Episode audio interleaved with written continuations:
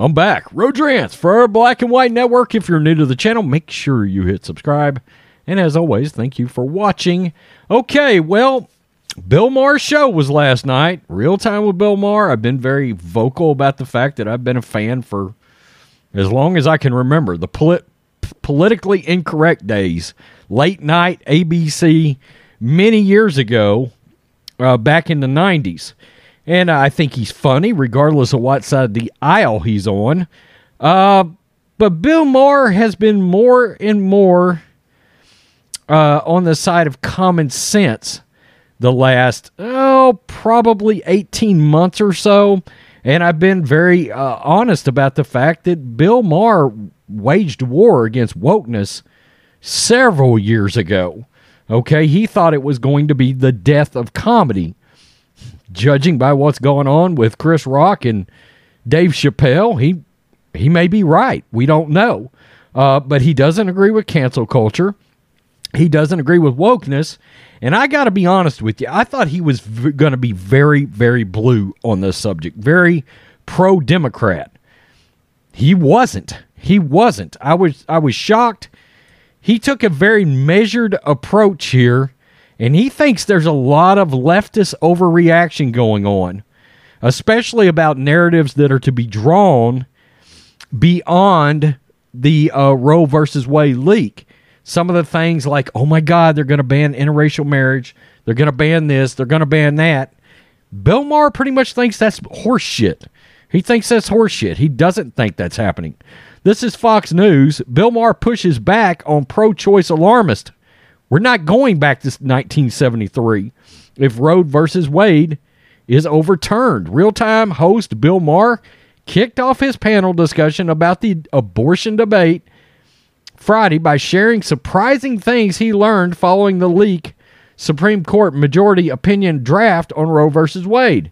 I learned some things this week that are pretty basic things that I did not know about the issue.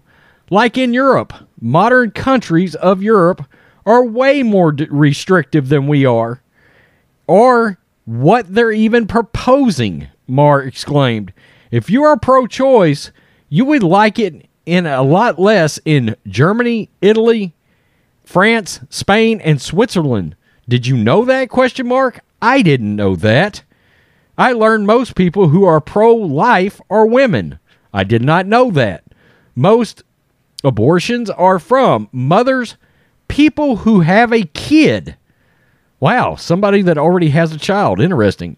And I thought this was interesting. Most abortions now, even when you go to a clinic, are done with a pill. The pill. And pills are easy to get in America, Maher continued. So you know, for the people who are saying we're going back to 1973, we're not. That's just factually inaccurate. Democratic strategist and CNN contributor Paul Begala responded by telling Maher, We're not going back to 1973, but we're going back to 1931, citing a Texas law that imprisons doctors who perform abortions under the state's trigger ban if Roe v. Wade is reversed, and how the trigger laws in both the Lone Star State and Michigan have no abortion exceptions. Former NBC reporter Michelle Tafoya disagreed with Begala and pivoted the conversation to how there should be limits to abortion. Quote, there's got to be a point in which we say this human beings capable of living outside the womb where maybe we don't. We don't do that, Tafoya said. I think that's what you see in a lot of a lot in Europe and a lot of people are kind of settling around. Okay, 15 weeks maybe.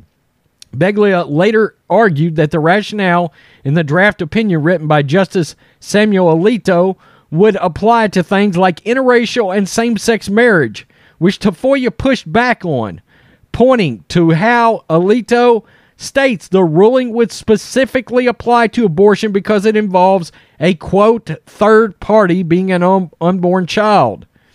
Maher then ra- railed against those who say Roe versus Wade is a quote a settled law. Quote, this argument is bullshit. Well, it's a settled law. So was segregation. Plessy versus Ferguson was settled law in 1896, and thank God somebody said, let's unsettle it. So that's a bullshit argument. It's what you think, Maher said. If you like babies, then you're pro life. If you're pro women, you're pro choice. The HBO star turned to Begala about his concerns about overturning Roe versus Wade having a domino effect. Don't stir up fear now. Be honest, Tafoya told Begala before he responded. Begala continued to argue that abortion law is classified under the same privacy right as things like marriage and contraception. They too can be in jeopardy. Quote, but Clarence Thomas is in an interracial marriage, Maher pushed back.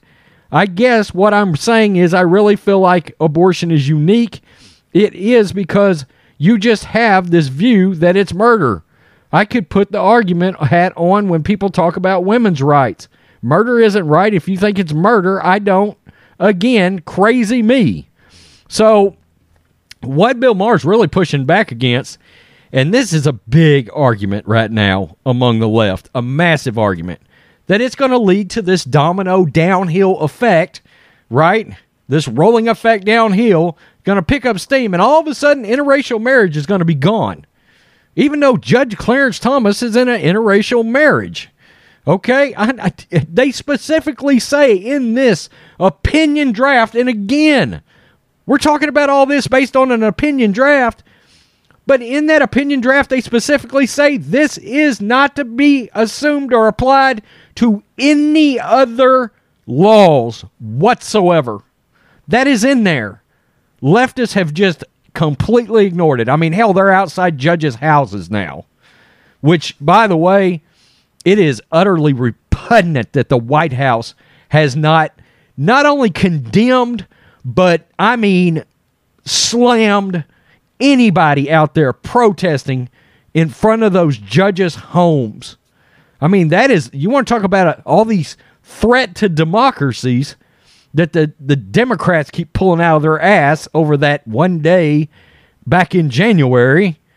Well, what do you think this is for crying out loud? I mean, Supreme Court home, judges' homes, absolutely repugnant.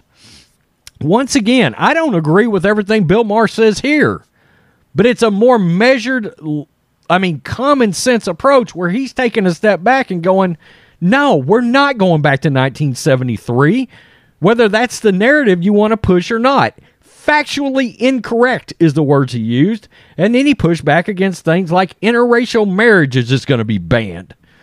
I mean, it, God, it's utterly dog shit man, some of the narratives, legacy media's got a lot to do with this. But the woke Twitter mob, by the way, and yeah, they still exist, even though Elon bought it, and that's the point. Now there's one on each side, but the woke Twitter mob, of course, they got the pitchforks out this morning for Bill Maher. Democrats have got the pitchforks out for Bill Maher again. Wow. Wow. It's amazing how fast you turned on him record speed.